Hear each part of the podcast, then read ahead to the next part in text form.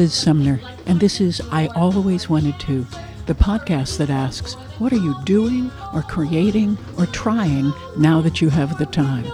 That someday you've been waiting for is here.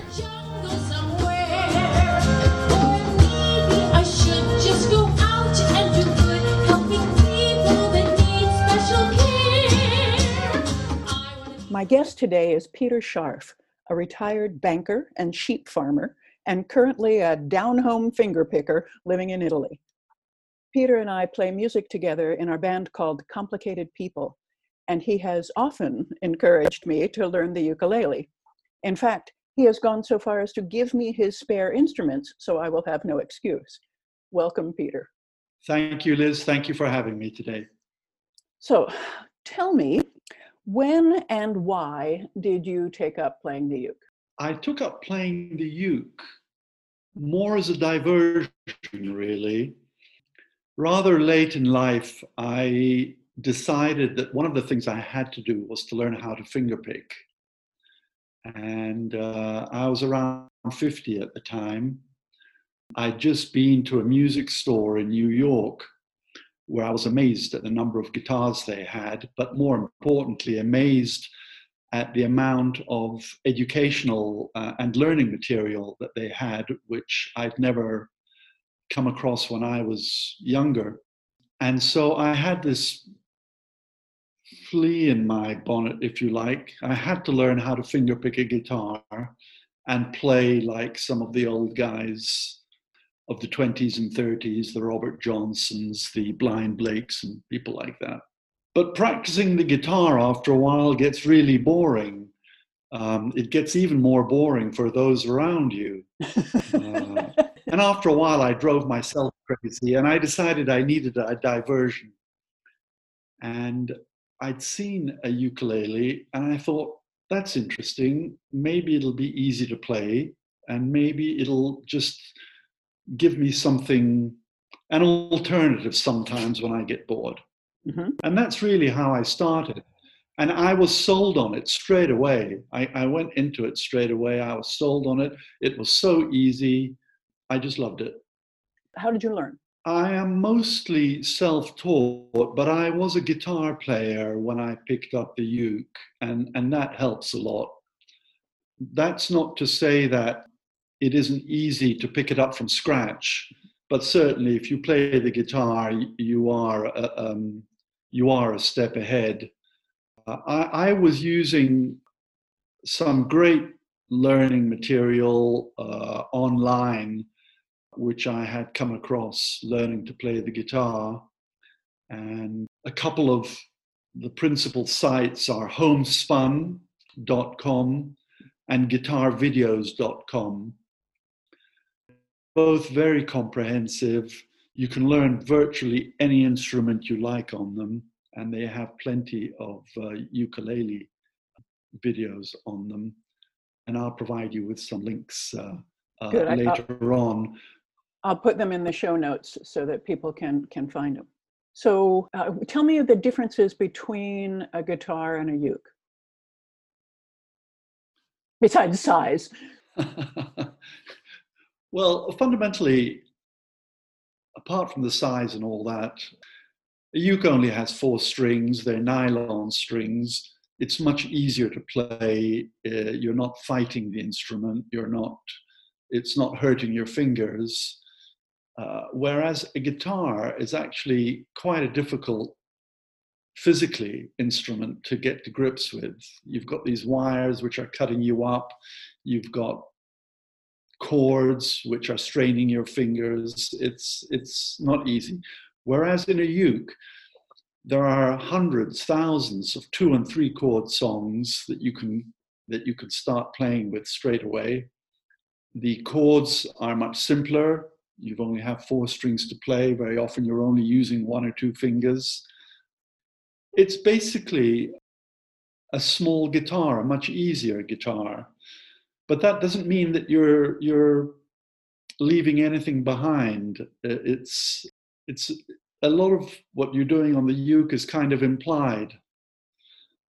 Perhaps it's a bit like poetry to prose. Prose is a more complete description, but poetry leaves it to your imagination a bit more. And I see the uke like that.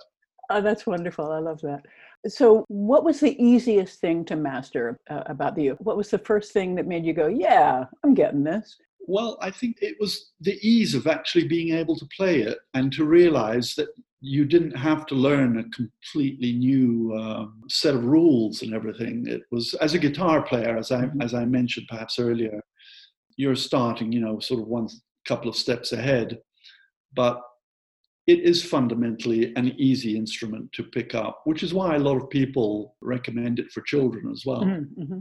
Well, it seems to have made a comeback in the last few years. I see a lot of people playing it on the internet. Why do you think that is? I don't know. I suppose fashions come round, don't they? Mm-hmm.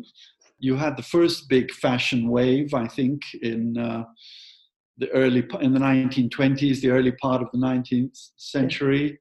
Yeah, then, the guys in their raccoon coat playing "I'm Going Out When Lizzie Comes In." That's right. You know, and a lot had to do with the resurgence of Hawaiian music at the time as well. Mm-hmm. Then you had, I suppose, the 50s and early 60s. Mm-hmm. In England, you had people like George Formby and that kind of thing. Mm-hmm. I think college students in the US in the 50s and early 60s were into it. And I think it's just come around again. People sort of rediscover it and then perhaps they move on to other things. Do you have your uke nearby? Yes, I do. Will you play a little bit of like the different kinds of styles? Sure. I mean, the thing is, you can play virtually anything on the ukulele, and there are people who are playing Bach and Beethoven on the ukulele. Mm-hmm. Would you believe? I don't know how they do it. And I think I saw somebody do classical gas on the ukulele one time. But.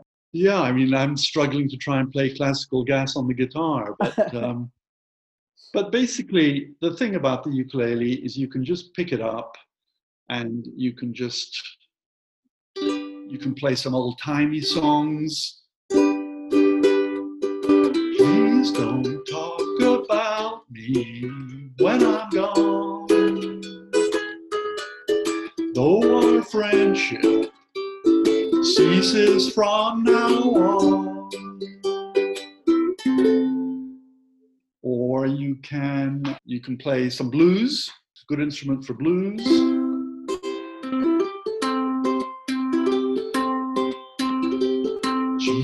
On that main line, tell him what you want. Jesus on that main line, tell him what you want. Jesus on that main line, tell him what you want. You can't call him up and tell him what you want. And that's a more kind of pick style. Uh-huh. Or you can play stuff like Beach Boys, you know, just strum away. And if everybody had a note across the USA, then everybody's surfing like California. She's a baggie, it's Rocky Sanders too. Bushy, bushy, bushy hair, surfing USA. And then you can play 1 and 2 chord songs, country stuff, Hank Williams. You can do anything, really. Anything. And all you need to do is go onto YouTube, ask for ukulele tab or even guitar tab, get the 2 or 3 chords, and you can be away and singing to yourself to your heart's content. And if you Google 2-chord songs, you'll find hundreds of them. That's great. That's wonderful. So if somebody isn't a guitar player, is there a different place to start? Yeah, there are some really good beginner sites. I'll provide you with a link. Okay. But for instance, there's a really good online ukulele store. Mm-hmm. They just sell ukulele stores in the south of England, and they have a nice blog. And they have a blog there with the best 10 ukulele sites for beginners and that kind of thing. Or you can just Google that and you'll come up with it. And basically, they will show you how to play the 2 or 3 chords you need. And you can be away, really, literally within half an hour. Well, that leads me to a question. Like, a bunch of years ago, I thought I might try to learn the ukulele, but I was too cheap to buy myself a good ukulele. And the one that I got was hard to tune, and it didn't sound very good. What quality of uke does one need in order to have it be actually musical? Cheap ukulele will cost you about $30. Is that actually playable? It is playable in the hands of somebody perhaps who knows what they're doing and can tune it. But the tuners will be cheap. It'll go out of tune. If you're a beginner, you won't notice. And it'll just sound terrible. How much do you need to invest in order to have one that's a couple of notches above that, but not a really excellent instrument? I think you probably need to go for something around the $80 mark. Okay. I don't think you need to spend much more than that. If you do, you will get better. But diminishing returns set in quite quickly. Mm-hmm. But I think for $80, if you go and have a look at, for instance, the Southern Ukulele store site, you can see a lot of ukuleles there mm-hmm. for the English equivalent of between $80 and $100. If you then find you don't like it, you can it always makes a really nice present. Or you can sell it and get $50 back, and then mm-hmm. that's the price of the experience. That's good. And so how many ukuleles do you have now? I have about 3. And what are the differences? Because ukuleles come in different sizes. You have like soprano size, concert size, and so forth. And so I have a concert, a tenor, and a baritone. How do you decide which one you play in which case? I play 90% of the time on a tenor ukulele. Mm-hmm. The standard classical ukulele is a soprano ukulele. That's the really small one. Mm-hmm. And that's the one that makes that kind of happy little up register ukulele sound. Mm-hmm. But I think you'll find that an awful lot of people are now playing tenor ukuleles, which are played in exactly the same way, but they just have a slightly longer neck, scale length as they call it. It's easier to place your fingers on it, and you can play some slightly more complex things because you've got a bit more space on the fretboard to do that with. So you'll find that I would recommend, if you're going to buy a first ukulele, actually to go for a tenor ukulele and not for a soprano. Will you please tell the story of your bass ukulele? Yes, I acquired, if I can put it that way, a bass ukulele. I went to a big store here and picked up a bass ukulele, which I'd never seen before, and I was really quite intrigued. And I turned around and I chipped a piece off the headstock. And I was told fundamentally that I now owned it. So I brought that home, and but that ended up being quite a good experience because that added the bass to our little band. So it did. That set something off anyway. And I haven't given up the idea of learning bass ukulele. I actually find that a little more intriguing than the strummy kind of uke. I think I had fun with playing that. And the amazing thing is, it actually sounds quite a bit like a stand-up bass. It does. It's amazing. I mean, it's not quite as wonderful as a real bass, but it has an amazing sound. I like it. It has these great big fat silicon strings and. But remember, fortunately, that was a cheap one. Really? Oh, good. Well, I did not pick up the more expensive one. Oh, thank goodness. Oh, thank goodness. Yeah, no, going back, I think it's always a mistake to buy too cheap an instrument. Yeah. You're just fighting the instrument, and it's not helping you to fulfill your ambition. That's certainly been true for me. You're better off spending a little bit more. Yeah, I give up because the cheap instruments are not easy to play. They just don't help you. You've given some good recommendations for sites where people can learn, where people can find out more about ukuleles. Any other advice you have for people who are listening who might be thinking about ukuleles? Just have a go.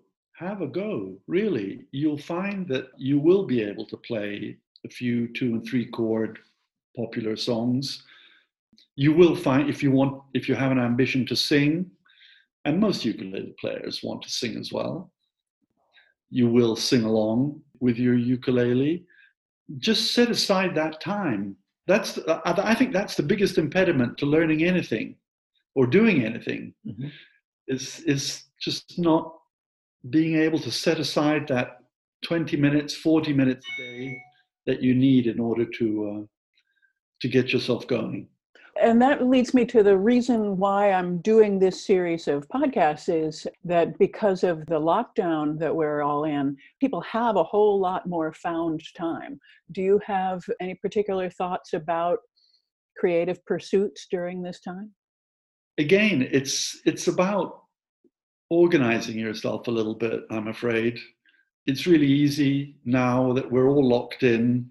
You get up late for breakfast, you make yourself a nice English breakfast, because that wastes another hour of your day. You then go and watch 4 episodes straight of Game of Thrones. and the day just kind of passes by, but at the end of it, you haven't really done too much. No, the only advice I would have is this is a great opportunity to do something, whether it's just learn something new, read a book, write your novel or whatever, but set aside the time. Put 40 minutes, an hour aside, and then just concentrate on doing that. That's the big advantage that adults have over kids, really. Kids learn things much more easily, but they don't have the ability to really concentrate on something. Yes. Whereas as an adult, you can really get down to it and really do learn, do something new. Tell me some of your favorite uke artists and or the finger pickers that you're listening to, the guitar finger pickers. There are a number of uke artists, but I have to say that I don't know them and I don't listen to them really. Okay. I enjoy the old blues, the Skip James, the Blind Blakes, and you know the old acoustic guitar artists of the 20s and 30s who were rediscovered in the 60s. And now on the uke, I tend to play things that I wouldn't normally play on the guitar. If I want to play something, I don't know, recently I've gone back to listening to The Grateful Dead, would you believe? Some of the Dead songs make great ukulele songs, you know, and so I've just been trying to play some of those. It's just fun. I try to convince other people to pick up the uke. Yes, you do. With very little success. Because there's nothing better than playing the uke with other people. And in fact, you know, in recent years, you've seen this resurgence of ukulele clubs. And you get 10, 20, 30, 40 people all playing the ukulele at the same time. Wow. I've never heard of ukulele clubs. And that's great fun, especially for people who wouldn't consider themselves to be musicians. That's the great thing about the ukulele. You can play with other people really quite easily. It sounds wonderful in our music. It fills a space that the guitar and the bass just can't cover. And I love the fullness of the sound that we get with the ukulele added. Thank you. You know, one of the things that the ukulele suffer from a number of misconceptions. Tell us. And the principal one is that A, it's a toy. B, it's for children. and so on and so forth. Mm-hmm. And it's really difficult to get past that. It is great for children. You know, children are introduced to music. Traditionally, when I was a kid, the first instrument they gave you at school was a recorder. Mm-hmm. You had to play the recorder, and I never quite understood what we were playing or why we were playing some of these things.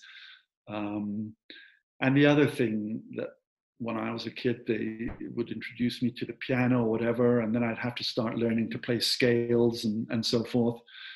Whereas with a uke, you show a kid a uke, you give him two chords, you ask him, well, what pop songs do you like? And he'll say a song. You go on YouTube, try and figure out a couple of chords for that. You can be up and playing it, and playing, like I said, with other people, which is a great joy. Speaking of great joys, I really appreciate you being my guest today. My thanks to Peter Scharf, and I invite everyone to tell me what you've always wanted to try and how you're making the most of this found time.